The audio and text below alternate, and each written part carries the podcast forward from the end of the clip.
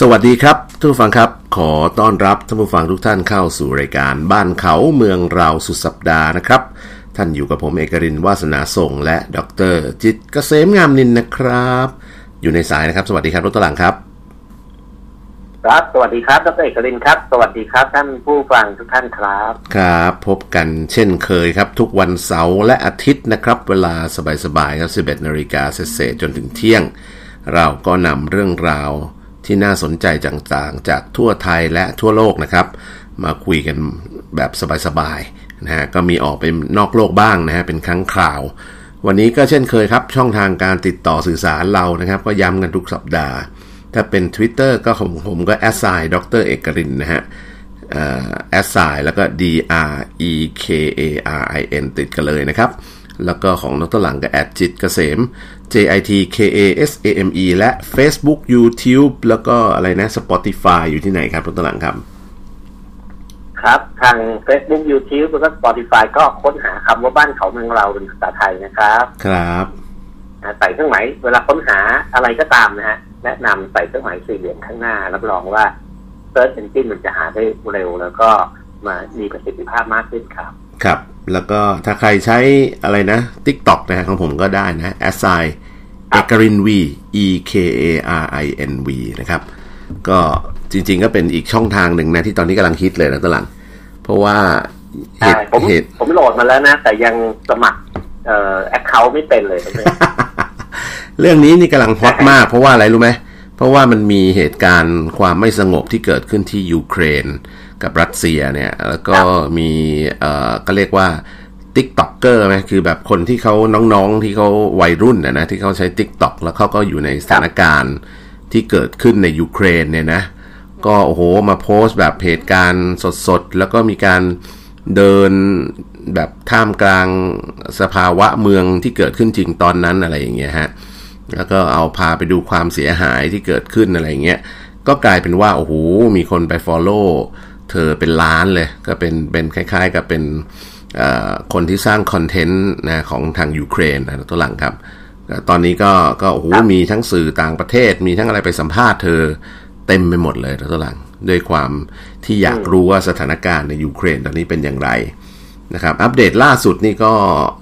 รัสเซียเองก็ยังคงปิดล้อมกรุงเคียฟแล้วก็ค่อยๆค่อยๆเขาเรียกคืบหน้ากดดันเข้าไปเรื่อยๆตอนนี้รัศมีล้อมรอบเอ่อกรุงเคียฟซึ่งเป็นเมืองหลวงของยูเครนเนี่ยก็อยู่ในรัศมีประมาณสักยี่สิบห้ากิโลเมตรนะก็เหมือนกรุงเทพเออเหมือนพัทยาศรีราชาอะไรประมาณแถวๆเนี้ยนะคือเอ่อเขากำลังจะปิดล้อมพัทยาแต่ว่าตอนนี้กองกำลังของรัสเซียก็มาถึงศรีราชาแล้วอะไรประมาณนี้ระยะทางประมาณเนี้ยแถวๆเนี้ยยี่สิบกว่ากิโลนะครับซึ่งก็ใกล้เข้ามาทุกทีแล้วก็อินฟราสตรัคเจอร์สำคัญสำคัญในบริเวณนั้นนี่ก็รัสเซียก็ยึดไปเยอะพอสมควรนะครับแล้วก็มีเหตุการณ์อะไรต่างๆเกิดขึ้นมากมายโรงไฟฟ้าพวกโรงงานต่างๆส่วนใหญ่จะอยู่นอกเมืองใช่ใช่ที่อยู่นอกเมืองนี่ก็เราก็ให้ให้ประชาชนเนี่ยอพยพออกนะฮะครับก็จริงๆแล้วก็มีเหตุการณ์ต่างๆเกิดขึ้นเยอะแยะนะตะหลังพอมันเป็นช่วงชุลมุนก็จะมีความวุ่นวายเกิดขึ้นเยอะพอสมควรมีทั้งข่าวถึงเรื่องของก็เรียกเป็นสงครามข่าวสารนะระหว่างสองฝั่งเราเองเนี่ยต้องเสพข่าวสองฝั่งเลยนะเพราะอยากรู้เหมือนกันว่าตกลงอันไหนจริงอันไหนไม่จริงในแต่ละฝ่ายว่ากันยังไงแต่ละฝ่ายมีหลักฐานหรือเปล่านะครับก็เรื่องต้นที่เราคุยค้างจากเมื่อวานไงครับด้วยครับว่าไอ้ที่บอกจะแซงชั่นจะเลิกนู่นจะไม่จะเลิกนู่นจะปิดนี่อะไรอย่างเงี้ยนะครับสรุปแล้วก็คือยังไม่มียังยังเป็นแค่ข่าวสงครามน้ำลายอยู่ก็ยังยังไม่ได้เลิกยังไม่ได้หยุดสักทีเดียวเพราะว่าเออยังไม่ได้เริ่มมีมีความจำเป็นบางบางรายก็บอกจะเลิกแต่ว่าเวลาฟังข่าวปุ๊บเนี่ยความผลกระทบเนี่ยต่อตัวอ่าอะไรว่าต่อปัจจัยทางเศรษฐกิจเนี่ยมันมาแล้วอืมอืมก็อย่างอย่างล่าสุดนี้ทางเช่นนะครับอ่ายกตัวอย่างเช่นนะศรีลังกาผมไปดูอ่านข่าวล่าสุดนะฮะตัวเลขประเทศศรีลังกาตอนนี้ไฟไม่พอใช้ไฟฟ้าอืมเพราะว่าประเทศศรีลังกาเนี่ยเขาเอ่อเดี๋ยวเขาโอเปเรตโรงไฟฟ้าจากอะไรตัวเลขจากน้ำมันอืมครับ แล้วก็จากก๊าซธรรมชาติคืออาจจะผ่านหินน้อยอะไรอย่างเงี้ยนะครับอ่าแล้วก็แล้วก็เซฟตี้หมายความว่ากำลังการผลิตพลังงานไฟฟ้าเนี่ยต่อความต้องการในการใช้เนี่ยมันสูงสูงกว่าไม่เยอะเพราะฉะนั้นพอไม่มีน้ำมันมาปั่นกระแสไฟฟ้าปั่นเจเนเรเตอร์เพื่อผลิตกระแสไฟฟ้าเนี่ยนะมันก็ทำให้เกิดโรงไฟฟ้าชัตดาวน์ตอนนี้ประเทศปากีสถานเอ้ยประเทศศรีลังกาเนี่ยเอ่อที่ผ่านมาในช่วงสองสัปดาห์นี่โรงไฟฟ้าไม่พอใช้นะฮะคือต้องมีการดับไฟตามเมืองต่างๆเนี่ยเป็นระยะระยะเท่านั้นครับก็มันมีคือคือยิ่งช่วงเวลาแบบนี้นะแล้วตัวหลังผมยิ่งเห็นความเขาเรียกดับเบิลสแตนดาร์ดของของสื่อโลกหรือว่าของของผู้นำโลกนะเพราะว่าเออถ้าใครติดตามข่าวสารระดับโลกกันจริงๆเนี่ยตัวหลังครับเราจะเห็นว่ามันมีเหตุการณ์ต่างๆเกิดขึ้นทั่วโลกในลักษณะเดียวกันแบบแบบที่เกิดขึ้นที่ยูเครนนี่แหละนะครับหรือบางทีเกิดขึ้นภายในประเทศตัวเองกันเองนี่แหละแต่เป็นของกลุ่มผู้ครองอำนาจกับกลุ่มชนกลุ่มน้อยอย่างเงี้ยนะที่เกิดขึ้นในหลายๆประเทศทั่วโลกนะครับแต่ว่ามีการฆ่ากันแทบจะล้างเผ่าพันธุ์กันเลยนะตัวหลังตายกันแบบตายกันเป็นหมื่นหมื่นแสนแสนนะตัวหลังนะฮะแต่ว่าเอ๊ะทำไมข่าวในระดับระดับโลกเนี่ยเขาไม่ให้ความสำคัญกันเลยโดยเฉพาะประเทศในประเทศกลุ่มแอฟริกาเนี่ยนะตัวหลังนี่ผมเพิ่งเอา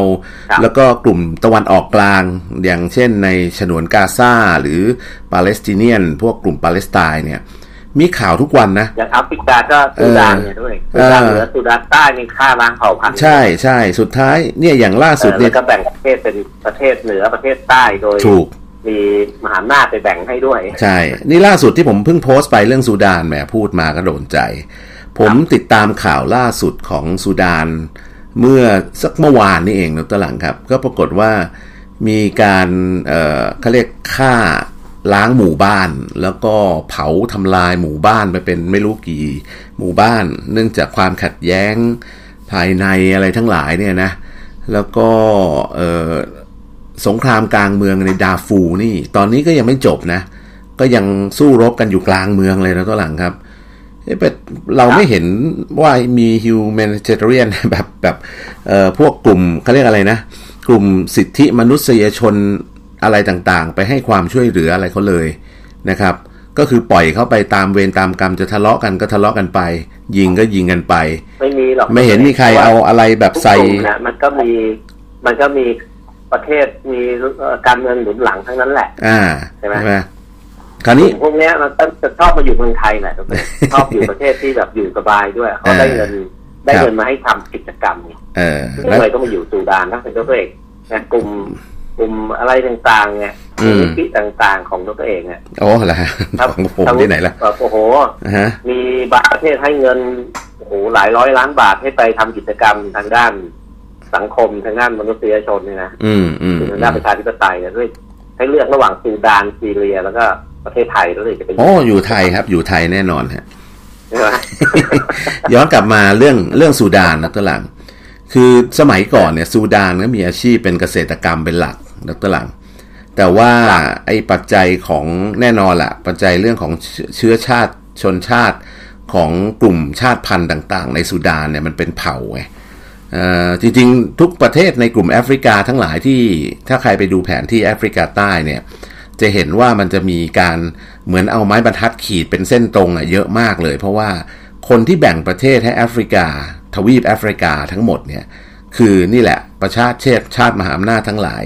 อังกฤษฝรั่งเศสและอื่นๆที่เข้าไปมีอิทธิพลอเมริกาด้วยอะไรด้วยเนี่ยแล้วตอนหลังครับก็เป็นคนที่เข้าไปขีดแบ่งประเทศให้เขาโดยไม่ได้มองหรอกครับเขาเขาว่าเขาจริงๆเขาอยู่กันได้หรือเปล่าแล้วตอนหลังเขาเป็นชนชาติเดียวกันหรือเปล่าเขาเป็นเผ่าพันธุ์เดียวกันหรือเปล่าแต่ว่าก็เอาไม้บรรทัดไปขีดนะตรงไหนมีภูเขาก็ใช้สันเขาตรงไหนไม่มีภูเขาเป็นที่โล่งนี่ก็เอาไม้บรรทัดขีดเลยแล้วตอนหลังครับเขตนี้เป็นประเทศนี้เขตนั้นเป็นประเทศนั้นดูดีๆครับประเทศไหนในโลกที่ถูกชาติตะวันตกเข้าไปแบ่งแยกเนี่ยก็คือจะมีการขีดเส้นตรงๆอย่างนี้แหละนะเป็นเอาไม้บรรทัดขีดเลยโดยไม่ได้สนใจอะไรทั้งนั้นนะครับสุดท้ายแล้วปรากฏว่าตอนหลังเนี่ยซูดานเนี่ยมาพบน้ำมันปรากฏว่าเป็นน้ำมันสำรองที่เยอะพอสมควรตอนหลัง แล้วก็เกิดการแข่งแย่งอำนาจกันภายในซูดานนี่แหละเพื่อจะแข่งแย่งพื้นที่น้ำมันซึ่งปรากฏว่าพื้นที่สำรองน้ำมันสูงสุดเนี่ยอยู่ที่ซูดานใต้ถึง เจ็ดสิบห้าเปอร์เซ็นต์ เลยนะตะหลังครับนะฮะก็ที่เหลือเนี่ยก็จะมีพื้นที่อะไรงั้นก็ควรจะแบ่งเป็นซูดานตะวันออกซูดานตะวันตกใช่ไหมจะได้มีน้ำมันกันเอาแบ่งคนละครึ่งก็ปรากฏว่าเวลาแบ่งเนี่ยนะตะหลังก็คนที่เข้าไปมีอิทธิพลในการแบ่งประเทศเขาเนี่ยหรือไปเจรจาสงบศึกอะไรต่างๆก็แล้วแต่เนี่ยนะก็แบ่งประเทศเป็นซูดานเหนือใต้ปรากฏว่า เจ็ดสิบห้าเปอร์เซ็นต์ เนี่ยมันอยู่ในซูดานใต้ที่ถูกแบ่งออกมานะตะหลังซูดานเหนือก็ไม่ยอมครับนะตะหลังก็เลยก็เลยซัดกันนัวเนียไปหมดเลยฮะปรากฏว่าตอนแบ่งประเทศไปแล้วอ่าแบ่งประเทศไปแล้วมันก็ยังไม่จบแล้วก็มีท่อน้ำมันบางส่วนก็ต้องเดินผ่านขึ้นไปทางซูดานเหนือด้วยก็เลยเกิดเหตุแบบเนี่ยความไม่สงบซัดกันไปซัดกันมาสุดท้ายก็ต้องมีการตกลงครับการการเป็นคนกลางเพื่อที่จะให้ประเทศเขาสงบเกิดนะไม่ต้องไปพึ่งโอ้โหแบบมหาอำนาจยิ่งใหญ่แบบด้วยครับติดต่อมาทางกสมทนี่แหละทำไมครับรายการบ้านเขาเมืองเราผมว่าไม่ยากเลยไปแบ่งให้เขาเลยไม่แห่ว่ากันไปเราจะอย่าไปหาเรื่องนะฮะซึ่งมันต้องเท่ากันมันก็ไม่ได้เขาก็จะได้ไม่ต้องลบกันเนี่ยด้วยครับแบ่งแกเล่นแบ่งเหนือกับใต้เหนือไม่มีอะไรเลยเออเออเขาเรียกว่าทำการเกษตรในทะเลทรายต่อไปอืมแล้วแต่สุดท้ายสุดท้ายก็ได้ต่อน้ำมันไปอย่างเงี้ยอ่าสุดท้ายก็มีการเจรจาต่อรองตะหลังเขาก็เลยมาแบ่งกันตอนหลังหลังจากที่ลบกันไปแทบเป็นแทบตายแล้วเนี่ยมาแบ่งผลประโยชน์กันหลังจากที่มีคนเข้าไปเคลียร์เพราะว่าท่อน้ำมันบางส่วนต้องเดินผ่านซูดานเหนือขึ้นไปเพื่อเชื่อมต่อประเทศอื่นไงที่จะส่งไปขายด้วยอะไรด้วยเนี่ยก็ก็เลยมาแชร์กันว่าอ่ะเอาผลประโยชน์จากน้ำมันมาแบ่งกันคนละครึ่งกันแล้วกันนะตอนแรกเนี่ย เจ็ดสิบห้าเปอร์เซ็นต์ อยู่ซูดานใต้นะฮะแล้วก็ตอนหลังก็เลยมาแบ่งกันไปแต่ว่าปรากฏว่าหลังจากแบ่ง ห้าสิบห้าสิบ แล้วเนี่ยไอ้คนที่อยู่ซูดานใต้บางส่วนก็ไม่พอใจแล้วตะหลังว่าเฮ้ยน้ำมันมันอยู่ส่วนของเราทำไมต้องไปแบ่งให้เขาเยอะขึ้นก็ปรากฏว่าตอนนี้ก็ยังไม่จบครับในซูดานใต้ก็เกิดความวุ่นวายประท้วงเราก็ต้องลบทุ่มกันรัฐบาลอะไรอย่างนี้ใช่ไหม ประมาณอย่างนั้นอ่อนต่อซูดานเหนือประมาณอย่างนั้นไม่มีความเข้มแข็งอะไรอย่างเงี้ยประมาณนี้มันก็เลยไม่ไม่ไม่ถึงความสงบสักทีใช่ใช่ที่เกิดจากความโลภแล้วก็ความไม่พอเพียงใช่ใช่ใช่อันนี้ก็เป็นหนึ่งในกรณีที่ที่ผมเอามาคุยกับอีกอันหนึ่งที่ผมโพสต์ไปเมื่อวานเหมือนกันคือเรื่องของท่าทีของสหรัฐอเมริกากับข่าวสองข่าวที่เราเอามาผมเอามาวางเทียบกันให้ดูเมื่อวานนี้นะครับก็เป็นเรื่องของนโยบายการแซงชั่นนี่แหละนะตะหลังซึ่งเอ่ออย่างที่เราทราบดีว่าช่วงก่อนหน้านี้ที่รัสเซียโดนเรื่องของการคว่ำบาตรการซื้อขายน้ำมันที่ขายให้อเมริกาที่อเมริกาจะเลิกซื้อน้ำมันจากรัสเซียก็เลิกไปแล้วล่ะตอนนี้นะแต่ว่าสิ่งที่ตามมาก็คือน้ำมันในอเมริกาเนี่ยพุ่งปรี๊ดเลยนะตะหลังอเมริกาก็พยายามดอดไปเจรจากับเอ่อเวเนซุเอลากับชาติผลิตน้ำมันอื่นๆโอปงโอเปกนะแต่สุดท้ายเนี่ยมันมีข่าวอยู่สองข่าวย้อนกลับไปเมื่อปีก่อนหน้านี้นะฮะเอ่อปีสักปีสองพัน สองพัน สองพันยี่สิบ สองพันยี่สิบเอ็ดแถวๆนี้นะครับเอ่อทางรัฐบาลของเวเนซุเอลาเนี่ยเคยเอ่อทำเรื่องขอขึ้นไปที่ ดับเบิลยู เอช โอ ว่าขอให้เลิกซังชั่นตัวเองทีเถอะเพราะตัวเองจะแย่อยู่แล้วแล้วตัวหลังมีน้ำมันก็ขายไม่ได้อะไรเงี้ยนะครับก็ทำให้ประชาชนเนี่ยยากลำบากแล้วก็การดำเนินมาตรการต่างๆเพื่อลดโลกร้อนเพื่ออะไรต่างๆเนี่ยก็ตัวเองก็ทำไม่ได้หมดเลยเพราะไม่มีตังค์ก็เลยยื่นเข้าไปที่ ดับเบิลยู เอช โอ ผมเป็นค่ะถ้าผมเขาร้องไว้ที่ไหน ดับเบิลยู เอช โอ ดับเบิลยู เอช โอ ใช่สรุปว่า ดับเบิลยู เอช โอ เขาเป็นองค์การอนามัยโลกแล้วก็จะไปเอ้ยเดี๋ยวโทษที ดับเบิลยู ที โอ โทษทีโทษทีพูดผิดพูดผิด ดับเบิลยู ที โอWorld Trade Organization ไม่ใช่ ดับเบิลยู เอช โอ แหมมันติด ดับเบิลยู ที โอ เขายื่นเข้าไปที่ ดับเบิลยู ที โอ อ่าโทษทียื่นเข้าไปที่ ดับเบิลยู ที โอ ครับ ดับเบิลยู ที โอ เขาก็กำลังจะเริ่มพิจารณาแต่ ดับเบิลยู ที โอ ตั้งอยู่ที่ไหนตัวเอกรู้ไหมรู้ฮะอเมริกาอเมริกาใช่ไหมตั้งอยู่วอชิงตันเลยก็ดีแหละที่กำลังจะพูดต่อทำเนียบประธานาธิบดีอ่ะใช่ที่จะพูดต่อก็คือในครั้งนั้นเนี่ยสหรัฐอเมริกายื่นคัดค้านขวางการยื่นการคัดค้านการคว่ำบาตรของอเมริกาต่อ ดับเบิลยู ที โอ คือคัดค้านแม้กระทั่งไม่ให้เอาวาระนี้เข้า สู่การประชุม ดับเบิลยู ที โอ เลยด้วยซ้ำแล้วต่างครับแล้วสุดท้ายก็โดนถอดออกไปในขณะที่หลังจากนั้นผ่านมาปีสองปีอเมริกาล่าสุดที่เราเห็นข่าวที่เอามาคุยให้ฟังคืออเมริกาดอดไปคุยกับเวเนซุเอลาแล้วก็เวเนซุเอลามีการปล่อยตัวนักโทษอะไรทางการเมืองของอเมริกาสองคนแล้วก็เอ่ออเมริกาก็บอกว่าเนี่ยถ้าอาจจะเลิกคว่ำบาตรนะก็มาแลกเปลี่ยนกันถ้ายูมาขายน้ำมันให้ ไอ ไอ ก็อาจจะเลิกคว่ำบาตรอยู่อะไรประมาณอย่างเงี้ยนี่คืออีกหนึ่งท่าทีที่เราเห็นว่าเอ้ยโลกเรานี่มันมันมันผลประโยชน์กันล้วนๆเลยนะคือไม่ได้มีความเป็นเอ่อเขาเรียกอะไรอ่ะเอ่อมนุษยธรรมเออเออถูกต้องประมาณอย่างนั้นมนุษยธรรมอะไรเงี้ยอย่างนั้นผลประโยชน์มาก่อนนั่นเองใช่แล้วก็มีอีกประเทศหนึ่งที่เกี่ยวข้องนะทั้งตัวหลังครับคือเอ่อประเทศในตะวันออกกลางกับในประเทศในในเขาเรียกอะไรล่ะในอเมริกาใต้อีกหลายประเทศเนี่ยก็อเมริกาก็ก็แซงชั่นด้วยนะครับแล้วมีข่าวข่าวหนึ่งผมดูในอัลจาซีราเมื่อเช้านี้เราตะลังครับคือเอ่อมีการอพยพของผู้คนเราตะลังออกจากยูเครนเขาก็บินจากคือเหมือนกับว่าชาวยูเครนบางส่วนเนี่ยมีญาติอยู่ในอเมริกานะเสร็จแล้วเขาก็บินจากยูเครนเนี่ยเอ่อข้ามโลกมาอีกฝั่งหนึ่งแต่เข้าอเมริกาโดยตรงยังไม่ได้แล้วตอนหลังก็บินมามาลงที่เม็กซิโกแล้วก็ขอข้ามแดนเข้าอเมริกาครับตอนหลังเออมีคนทำถึงขนาดนี้เลยนะแต่ปรากฏว่าทางอเมริกาเองก็กำลังพิจารณาในรายละเอียดว่าเฮ้ยอาจจะมีการอนุญาตให้คนยูเครนเอ่อเข้าประเทศได้ผ่านทางทุกช่องทางเนี่ยเอ่อได้เลยแบบเร่งด่วนโดยไม่ต้องรอคิวอ่ะตอนหลังในขณะที่ไอ้ประเทศอื่นที่เขารอคิวเข้าประเทศอยู่นี่โอ้โหรอกันเหงือกแห้งอ่ะยังไม่ได้เข้าเลยเออผมเดานะตัวเองนะครับก็ถ้าไปดูหลังกระดาษหลังกระดาษก็จะมีเงื่อนไขฮะชาวคนที่จะอพยพเข้ามาครับนะก็หนึ่งต้องเป็นคนที่มีเงินเท่าไหร่เป็นผู้เป็นอาชีพอะไรอะไรอย่างเงี้ยนะอืมแล้วก็แล้วก็รับประมาณสักสองร้อยคนครับแล้วมีข่าวหนึ่งแหมแหมวันนี้อยากอยากโปรยข่าวหลายๆข่าวให้เราเห็นภาพรวมๆของโลกนะมีข่าวข่าวอีกข่าวหนึ่งเป็นข่าวที่เอ่อเลขาธิการสหประชาชาตินะครับออกมาเรียกร้องให้ทุกฝ่ายเนี่ยดำเนินการอย่างเข้มแข็งแล้วก็รวดเร็วเพื่อให้ปัญหาความขัดแย้งในขีดเส้นใต้นะขีดเส้นใต้ความขัดแย้งในซีเรียจบลงให้เร็วที่สุดคำถามผมคือเอ๊ะทำไมท่านเพิ่งมาพูดวันนี้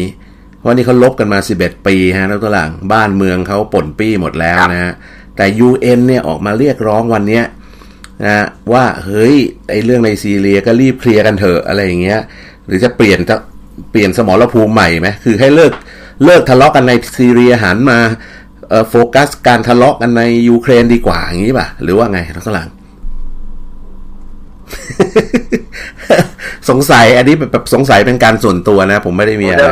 ผมจะบอกแล้วตัวเองนะผมจะเรียนท่านผู้ฟังนะครับว่าในซีเรียเนี่ยโอ้โหจากบ้านเมืองที่สวยงามนะมีความเจริญมีความหรูหราผู้ฟ้าอะไรเงี้ยเพราะเป็นหนึ่งในประเทศตะวันออกกลางในอดีตที่มีวัฒนธรรมด้วยยาวนานเลยปัจจุบันเนี่ยตึกรามบ้านช่องนี่เป็นเป็นเมืองแห่งซากปรักหักพังอ่ะอืมเออใครเคยดูหนังเกี่ยวกับโซมาเลียเกี่ยวอะไรไม่ไม่ต่างเลยอ่ะซีเรียเนี่ยนะเป็นเมืองที่แบบมีแต่ซากปรักหักพังเละเทะอืมเป็นเมืองที่ไม่เหลืออะไรเลยทุกอย่างแล้วทุกวันนี้ก็ยังปีก็เรียกฝ่ายรัฐบาลกับฝ่ายต่อต้านรัฐบาลก็ยังสู้รบกันอยู่ใช่ถูกต้องด้วยอาวุธหนักนะยกตัวอย่างเช่นรถถังนะด้วยครับทั้งสองฝ่ายเนี่ยมีอาวุธที่อย่างยกตัวอย่างรถถังนะอืมรถถังที่ทางซีเรียใช้เนี่ยเข้าใจว่าฝ่ายรัฐบาลใช้อืมหรือทั้งสองฝ่ายใช้เนี่ยดีกว่ารถถังของรัฐบาลของกองทัพไทยอ่ะ อันนี้เรื่องจริงก็มีคนก็เคยถ่ายรูปขึ้นมาให้ดูผมจะเห็นรถถังรุ่นใหม่ๆแบบโอ้โหแบบว่าแอดวานซ์มากอ่ะรถรถถังพวกนี้คือวิ่งด้วยวิ่งด้วยความเร็วแบบสูงแล้วก็สามารถที่จะจ้ำเนินตอนวิ่งความเร็วสูงก็ยิงไปด้วยปืนนิ่งๆสนิทอะไรอย่างเงี้ยนะเออเออแล้วก็ใช้เครื่องแบบแก๊สอ่าเขาเรียกว่าเครื่องยนต์แบบเทอร์ไบน์แก๊สเทอร์ไบน์เป็นแก๊ส พวกรถถังพวกนี้ใช้เครื่องยนต์เทอร์ไบน์เนี่ยคือทันสมัยมากอ่ะระบบอาวุธอาวุธอะไรเงี้ยจะใช้ในซีในสงครามกลางเมืองซีเรียซึ่งมีแต่ซากปรักหักพังเอาเงินที่ไหนมาซื้อไม่มีทางนั่นน่ะสินี่ไงแล้วก็ใช้เครื่องใช้รถถังอย่างดีนี่ดีกว่าที่ประเทศไทยเรามีอยู่โอ้โหไม่รู้กี่สิบเท่าเลยของเขาเป็นรุ่นใหม่ๆเลยอ่ะผมผมเห็นข่าวต่างประเทศเห็นข่าวต่างประเทศออกมาเนี่ยในในสงครามในซีเรียนะตัวหลังครับจะเห็นมีแบบกองกำลังนู่นนี่นะโอ้โหแต่ละคนแต่ละฝ่ายนี่แบบขับเออผมจำไม่ได้แล้วฝ่ายไหนที่แบบขับ Toyota Land Cruiser โฟร์ วี แอล แบบรุ่นใหม่อย่างดีเลยนะตัวหลังครับผมก็สงสัยเหมือนกันเอ๊ะไอ้พวกนี้เอาตังค์ที่ไหนไปซื้อวะเนี่ยนะฮะเพราะซีเรียเองก็ไม่ได้มีแบบสตังค์อะไรต่ออะไรเยอะแยะมากมายนะน่าสนใจแล้วเดี๋ยวช่วงเนี้ยเราพักสักครู่เดี๋ยวกลับมาคุยกันต่อท่านผู้ฟังมีอีกหลายข่าวที่อยากจะชวนท่านผู้ฟังให้คิดอ่ะตามข่าวแล้วก็คิดไปแล้วลองดูภาพรวมๆให้มันกว้างขึ้นลึกขึ้นกว้างขึ้นลึกขึ้นแล้วเราจะเห็นภาพรวมว่าเอ๊ะโลกเรามันเกิดอะไรขึ้นมีอะไรมันบิดเบี้ยวบิดพริ้วอะไรยังไงกว่าปกติหรือเปล่านะครับเดี๋ยวพักสักครู่ครับเดี๋ยวกลับมาคุยต่อในช่วงที่สองครับบ้านเขาเมืองเราสุดสัปดาห์ดำเนินรายการโดยดร.กิจเกษมงามนินและดร.นฤวัฒน์สายทองบ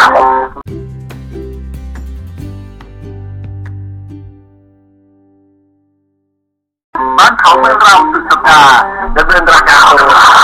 กิจเกษมงามนินและดร.นฤวัฒน์สายทองครับสวัสดีครับท่านผู้ฟังครับกลับมาคุยกันต่อในช่วงที่สองนะกับรายการบ้านเขาเมืองเราสุดสัปดาห์ครับท่านยังคงอยู่กับผมเอกรินทร์วาสนาส่งและดร.จิตรเกษมงามนินนะครับสวัสดีครับตัวตะหลังครับตะหลังอยู่นะครับตัวเอกครับสวัสดีครับท่านผู้ฟังอีกรอบนึงครับแหมเอากลับมาคุยชวนคุยกันต่อครับแล้วตะหลังผมเชื่อว่าท่านผู้ฟังหลายท่านที่ฟังในช่วงแรกเนี่ยเริ่มจะพอมองเห็นภาพแล้วว่าเอ๊ะจริงๆแล้วเงื่อนไขต่างๆที่มันเกิดขึ้นจนมาถึงทุกวันนี้มันเกิดมาจากอะไรผมว่าเราคุยเรื่องนี้มาต่อเนื่องสามสัปดาห์แล้วก็คุยถึงเหตุและผลว่าทำไมมันถึงลบกันอยู่ดีใครไม่มีใครอยากลบหรอกตัวหลังเสียตังค์แล้วก็เสียหายเสียเสียชีวิตคนนะครับเสียชีวิตทหารเอ่อเดือดร้อนประชาชนทั่วไปหมดแหละแล้วก็เดือดร้อนคนทั้งโลกนะครับเพราะฉะนั้นต้นเหตุของการทำให้เกิดการรบกันเนี่ยมันต้องมีต้นเหตุอะไรที่มากเพียงพอที่จะทำให้เกิดเกิดเหตุการณ์แบบนี้ขึ้นถึงแม้ว่ามันจะไม่ใช่สิ่งที่ถูกต้องแต่มันเป็นการกดดันให้เกิดสิ่งนี้ขึ้นแล้วตอนหลังมาดูข่าวข่าวหนึ่งเป็นข่าวเมื่อสักวันสองวันที่ผ่านมานี้เองสภาคองเกรสของสหรัฐอเมริกาผ่านงบประมาณก้อนใหม่นะครับมูลค่า หนึ่งหมื่นสี่พัน ล้านเหรียญให้กับยูเครน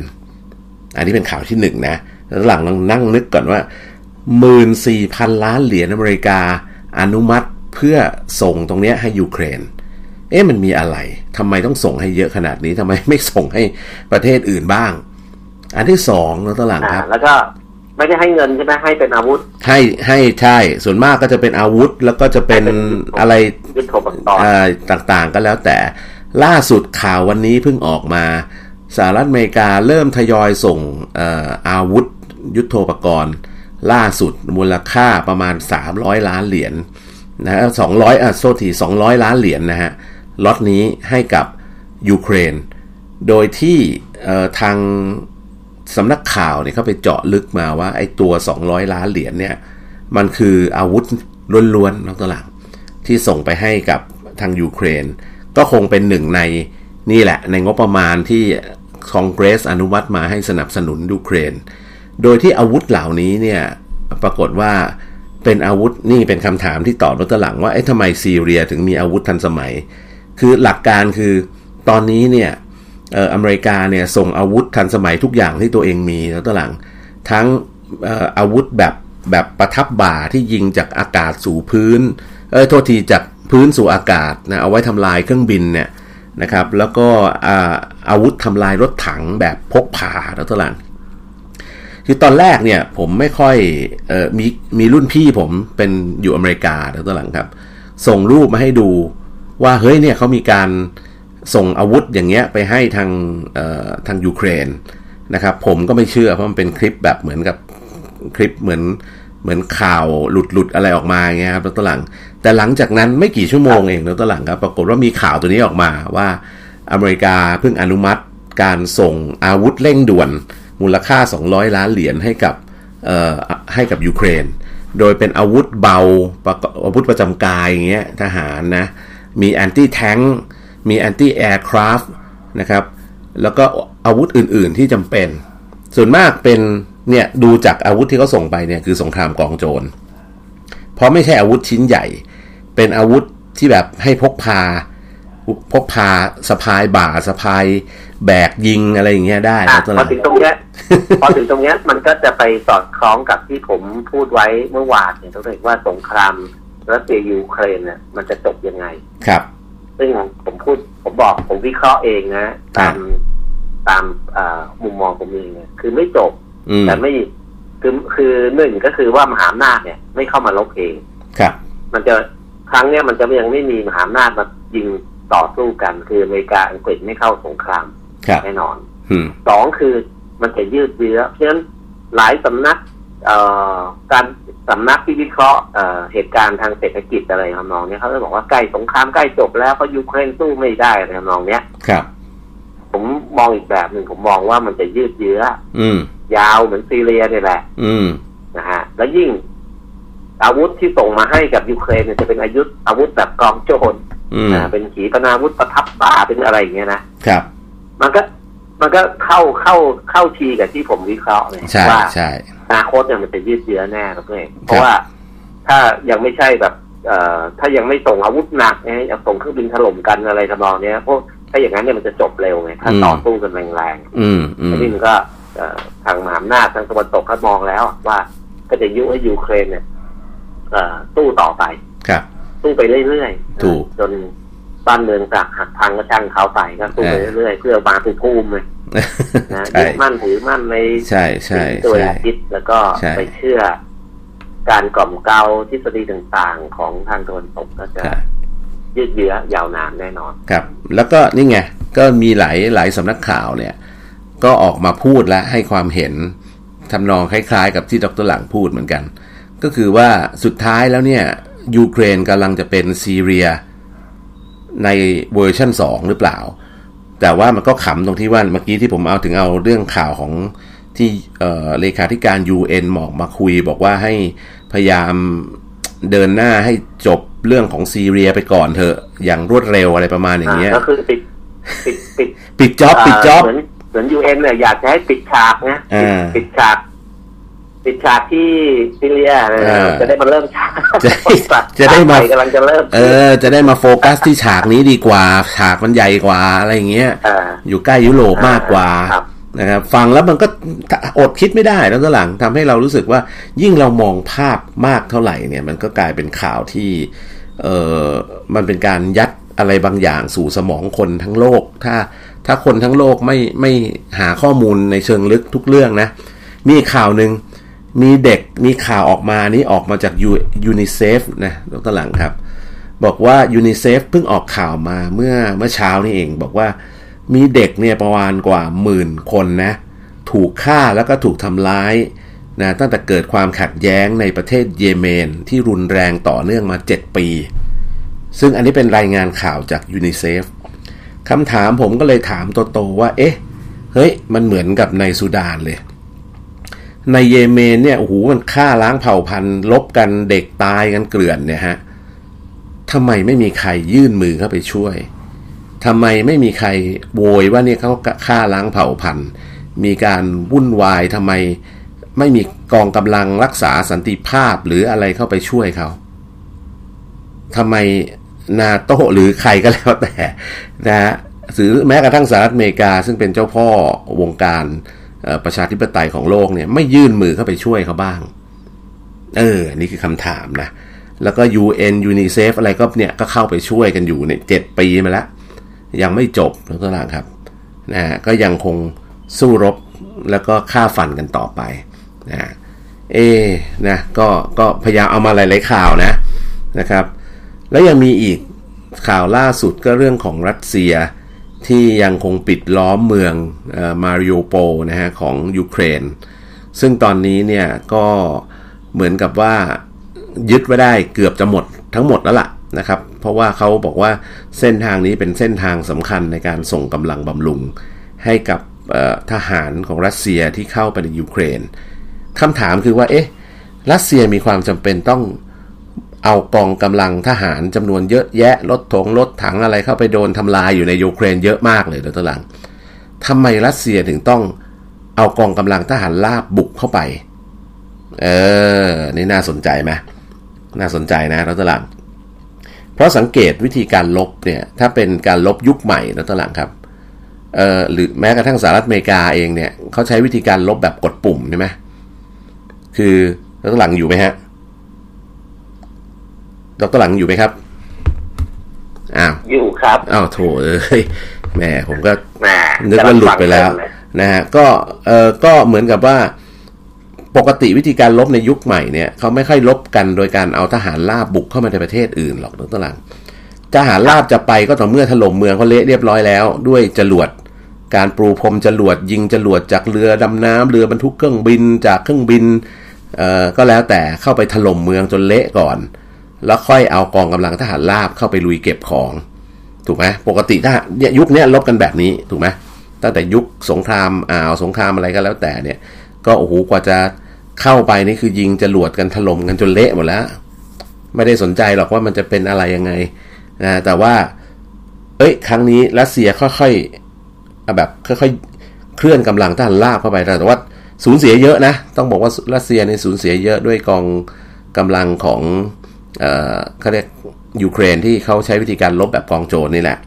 นะคำถามคือเอ๊ะทำไมยังเดินเดินหน้าแบบนี้ต่อเอ่อแล้วตลาดมีพอมีคำตอบมีไอเดียให้ผมไหมก็มันจะเข้าไปสู่ข้อที่สามเนี่ยตัวเองว่าข้อที่สามที่ผมแชร์ไว้ให้กับกลุ่มไลน์บ้านเขาของเรานะว่าเอ่อเขาเรียกว่าทิศทางของสงครามรัสเซียยูเครนก็คือข้อหนึ่งก็คือว่าอำนาจไม่มาเข้าร่วมรบเองสองคือยืดเยื้อแน่นอนนะฮะสามคือยูเครนจะถูกแบ่งประเทศเลยโอ้ฮะครับเพราะว่าการลบแบบที่รักษารักษาบ้านรักษาเมืองไว้เนี่ยคือลบเพื่อเปลี่ยนตัวบุคคลเนี่ยอืมถูกต้องอ่าอันนี้ก็เนี่ยลบเพื่อที่ว่าตัวเองจะได้เข้าไปมีอิทธิพลหรือเข้าไปแบ่งประเทศหรืออะไรก็แล้วแต่เลยคือมีหลายสำนักนะเขียนว่าจะแบ่งเป็นยูเครนตะวันออกตะวันตกเออมันมีหลายทฤษฎีเลยบางทฤษฎีก็บอกว่าจะแบ่งอ่าถ้าไม่แบ่งก็ก็ก็จะต้องเป็นลักษณะของรัฐบาลยูเครนที่ที่เข้าข้างรัสเซียอะไรอย่างเงี้ยแต่รัสเซียเงื่อนไขของรัสเซียลบแบบนี้ก็คือว่าจะให้เกิดความสูญเสียสิ่งสร้างประปรหักพังเนี่ยน้อยที่สุดอ่าถูกต้องอันนี้กำลังจะตอบหลายคนนะครับที่ที่ถามมาอันนี้คือคำตอบที่ถูกต้องเพราะว่า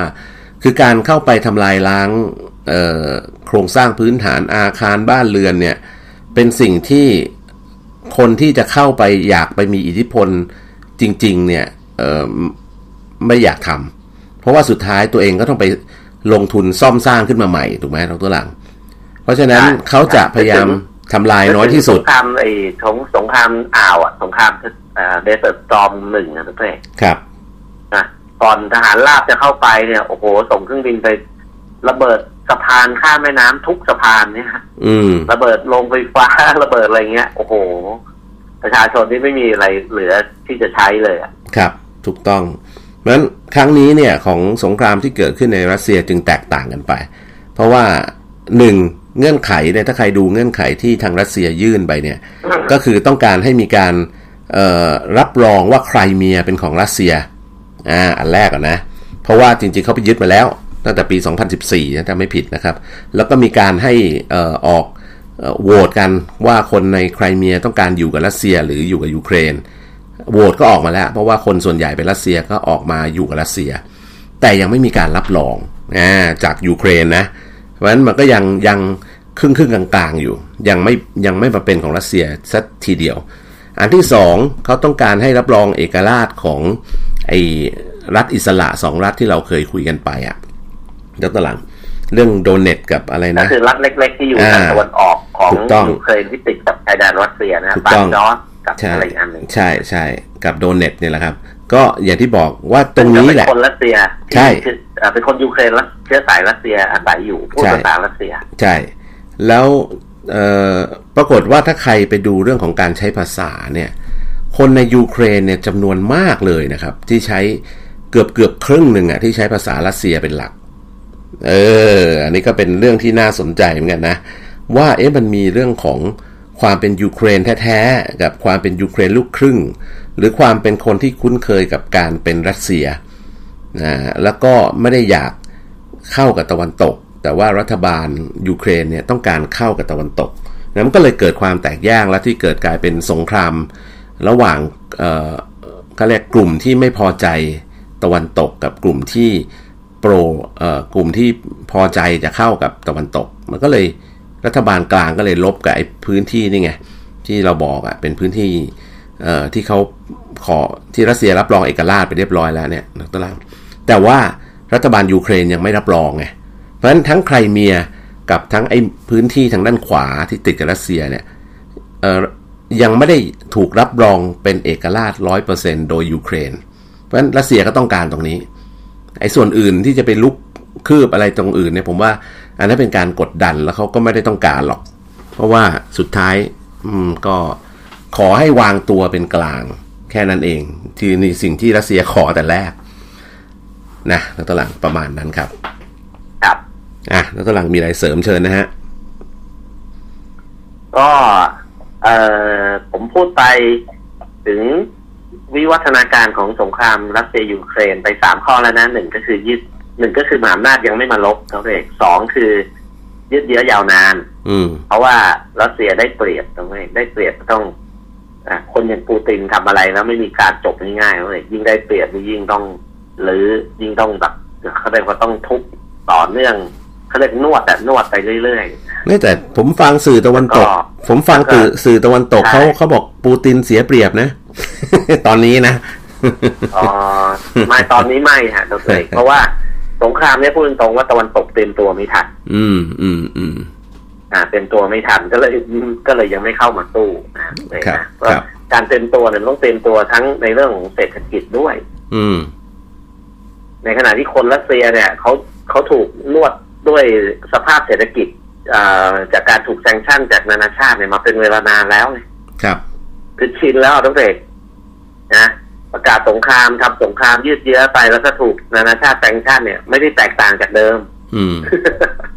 อืม อืม อืม คือคือประชาชนชินในขณะที่ประเทศตะวันตกอ่ะถ้าประกาศสงครามเขาต้องขออนุญาตรัฐสภานะครับแล้วก็มันก็เกี่ยวกับคะแนนความนิยมของประชาชนของพรรคการเมืองด้วยอืมเพราะเชื่อเลยด้วยประชาชนทั้งในอเมริกาในอังกฤษเนี่ยตอนนี้ไม่มีใครอยากได้สงครามหรอกอืมแน่นอนเพราะสงครามกับโควิดเนี่ยยังยังไม่จบนะด้วยยังไม่จบนะยังไม่รู้ว่าจะมีไอตัวกลายพันธุ์ใหม่มาอีกหรือเปล่าอืมแต่ตอนนี้โอ้โหอย่างเกาหลีอย่างฮ่องกงเลยเห็นป่ะครับยอดติดเยอะมากแล้วด้วยครับจากประเทศที่แบบคุมโควิดอยู่เลยนะยอดติดเกือบเป็นแสนแล้วอ่ะใช่ใช่ไอโอไมครอนเนี่ยนะเพราะฉะนั้นเอ่อข้อสามคือแบ่งประเทศใช่ไหมอืมแบ่งประเทศที่ผมบอกแล้วว่ายูเครนจะถูกแบ่งข้อสี่ก็คือสงครามครั้งเนี้ยจะเกิดความยืดเยื้อข่าวยาวนานเนี่ยมันจะต่อสู้กันด้วยอะไรรู้ไหมจะเป็นสงครามเย็นอืมเป็นสงครามแซงชั่นเป็นสงครามเทรดวอร์เป็นสงครามการค้าสงครามอีโคโนมิกอะไรครับเออคือทางรัสเซียกับตะวันตกเนี่ยจะโต้ตอบกันไปมาด้วยสงครามเศรษฐกิจอืมเอากันให้พังกันในข้างหนึ่งซึ่งเงินรูเบิลของรัสเซียก็พังไปแล้วทุกเอกจากจากครั้งที่รัสเซียเคยเอ่อหลังจากที่รัสเซียล่มสลายแล้วยืนขึ้นมาพังงาดได้แต่ว่าเอ่อพอราคาน้ำมันดิบลงเอ่องบประมาณของรัฐบาลก็มันควบลงรัฐบาลก็เลยกลายเป็นหนี้สินสูงขึ้นอะไรต่างก็ทำให้ค่าเงินรูเบิลเนี่ยตกต่ำมหาศาลและประกอบกับปัจจุบันเนี่ยถูกตะวันตกแซงชั่นก็ค่าเงินรูเบิลเนี่ยเหลือเหลือไม่ถึงสามสิบสตางค์เองนะทุกเอกถูกครับถูกกว่าตอนผมไปเมื่อสามปีที่แล้วเนี่ยเกือบครึ่งแล้วนะครับครับคือสามปีที่แล้วเนี่ยผมไปกินไวน์กินสเต็กอย่างดีในในในรัสเซียเนี่ยตกประมาณพันห้าร้อยบาทครับนะภัตตาคารดีๆเลยนะ อืมถ้าผมไปอีกทีตอนเนี้ยอาจจะเหลือเจ็ดร้อยบาทแล้วเลยอาหารดีๆครับเอ้ยท่านอาจจะสงสัยไอ้ค่าเงินตกต่ำขนาดนี้ประชาชนไม่อดตายเหรออะไรทำนองเนี้ยคือค่าเงินตกต่ำเนี่ยมันจะมีผลต่อคนที่ทำการค้าระหว่างประเทศหรือคนที่มีหนี้สินต่างประเทศเยอะๆอันเนี้ยรัฐบาลก็ต้องเข้าไปช่วยเหลือเป็นรายๆไปครับแต่ว่าประชาชนทั่วไปเนี่ยก็อาจจะไม่ได้รับผลกระทบโดยเฉพาะรัสเซียนะเพราะอะไรหนึ่งค่าเดินทางในประเทศค่ารถไฟค่าอะไรเขาถูกอยู่แล้วอืมรถไฟใต้ดินในมอสโกนี่ถูกกว่ากรุงเทพแบบคือคือยี่สิบบาทตลอดสายเลยครับเออของเขาได้ยี่ผมเคยบอกแล้วเลยเท่าไหร่ยี่สิบหกบาทวะยี่สิบหกบาทตลอดสายไปใกล้ไปไกลไปนอกเมืองไปนะฮะคือค่ารถไฟใต้ดินเขาถูกมากครับสองค่าไฟฟ้าถูกแล้วเลยเพราะว่าเขาเป็นประเทศที่มีโรงไฟฟ้านิวเคลียร์ก๊าซธรรมชาติเขาผลิตไฟนี่ถ้าจะจริงๆรัฐบาลจ่ายไฟให้ฟรีได้ก็ได้จริงป่ะน้ำมันรัสเซียเป็นประเทศที่มีน้ำมันนะครับเพราะฉะนั้นค่าแท็กซี่ผมไปไหนในรัสเซียเนี่ยจะไปอยู่นอนกลางเมืองจะไปเที่ยวพระราชวังฤดูหนาวจะไปเที่ยวพระราชวังฤดูร้อนเนี่ยผมอ่านในไกด์บุ๊กนะจะต้องตื่นแต่เช้านั่งรถไฟออกไปนอกเมืองแล้วก็ต่อเรืออะไรต่างๆเพื่อจะไปถึงพระราชวังฤดูร้อนอ่าที่อ่าที่เมืองอะไรนะเซนต์ปีเตอร์สเบิร์กป่ะอืมครับนะฮะก็ผมไม่ผมไม่ต้องทำตามไกด์บุ๊กเลยด้วยผมเรียกอ่าแท็กซี่เขาจะมีแอปแอปแท็กซี่ซึ่งเป็นแอปของรัสเซียรัสเซียเองนะอืมครับชื่อแอปอะไรจำไม่ได้แต่ว่าเรามันจะอยู่ในในเว็บเนี่ยแหละว่าถ้าไปคนจะไปเที่ยวรัสเซียต้องโหลดแอปนี้แล้วก็เรียกแท็กซี่ด้วยครับค่าแท็กซี่เนี่ยไปโน่นไปนี่สามสี่สิบบาทห้าสิบบาทหกสิบบาทอืมนะผมนั่งแท็กซี่ไปนู่นน่ะนอกเมืองไปถึงพระราชวังฤดูร้อนนะครับผมไม่นั่งรถไฟไม่นั่งอะไรผมนั่งแท็กซี่ไปเนี่ยอืมเออยังไม่ถึงพันบาทเลยด้วยโอ้โหฮะเออไกลมากนะเขาท่าเขาท่าเออแล้วพอเออพอเที่ยววังอะไรเสร็จเนี่ยเดี๋ยวเดี๋ยวเดี๋ยวเสร็จสงครามเนี่ยจะพาท่านเขาเมืองเราไปเที่ยวกันตัวเองไปเที่ยวผมเป็นไกด์ได้เลยได้เลยไปหมดทุกวังละพอเที่ยววังอะไรเสร็จตอนเย็นเดินมาจากพระราชวังอ่าน่านะพระราชวังฤดูหนาวอ่ะเอ้ยฤดูร้อนเนี่ยก็ใช้แอปเรียกใช้ใช้แอปใช้แอปเขาเนี่ยแอปของรัสเซียเรียกแท็กซี่ครับเออแล้วเขาก็จะบอกเขาจะรอตรงนั้นจุดนั้นจุดนี้สะดวกมากด้วยก็นั่งเพลินๆแบบนั่งหลับหัวโขกสับสงบโขกกันเลยอ่ะขับไกลนั่งมาชั่วโมงรถก็ไปติดนะนั่งชั่วโมงชั่วโมงนึงมั้งก็เข้ามาถึงมอสโกอ่ะขับน้ำอับท่าไปเที่ยวเดินเล่นต่อสะดวกมากอืมเพราะอะไรเพราะน้ำมันเขาถูกก็เลยค่าแท็กซี่มันก็เลยถูกค่ารถไฟใต้ดินถูกอืมค่าไฟก็ถูกไฟฟ้าถูกโรงแรมก็ไม่แพงเพราะไฟฟ้ามันถูกไงด้วยเออนะกินอาหารการกินภัตตาคารเดินตามแบบแบบสถานที่อ่าชิคๆเขาเนี่ยเหมือนเดินสยามเนี่ยร้านอาหารเข้าไปเลยสั่งแพงที่สุดก็พันกว่าบาทนะกินสามคนอย่างเงี้ยครับครับโอ้สบายไหมล่ะอืมจริงผมบอกว่าเออค่าเงินตกแต่ว่าคนในประเทศเขาก็ไม่เดือดร้อนเพราะว่าเขาอยู่ได้ด้วยตัวเองอืมตามได้ที่แบบโอ้โหถ้าคนต้องเดินทางต่างประเทศไปเที่ยวต่างประเทศอันนั้นเดือดร้อนแน่เพราะค่าเงินมันตกมากไปแล้วมันแพงแต่นี่คนรัสเซียจะเดือดร้อนไหมนักตลาดเห็นเขาว่าจะเดือดร้อนประมาณแปดสิบล้านคนนะเพราะว่า Instagram จะหยุดให้บริการในรัสเซียในวันที่สิบสี่มีนาคมก็คือวันไหนในพรุ่งนี้ จะเดือดร้อนมากไหมเนี่ยเขาจะหยุดนี่ผมเห็นข่าวก็ไม่รู้จริงหรือเปล่านะเขาจะหยุดผมไม่อ่านดูใน ทวิตเตอร์ เห็นว่าจะหยุดให้บริการ เฟซบุ๊ก เน็ตฟลิกซ์ ใช่ไหม อินสตาแกรม ใช่ต่างๆหยุดนะหยุดของตนตกในรัสเซียนะหยุดหยุดผมชอบคอมเมนต์หนึ่งนะเต้ครับเขาบอกโอ้หยุดยิ่งดีเลยเพราะว่าการไม่มีโซเชียลมีเดียเนี่ยจะทำให้ประชาชนเนี่ยมีอ่าเขาเรียกว่ามีความคิดความอ่านดีขึ้นเออ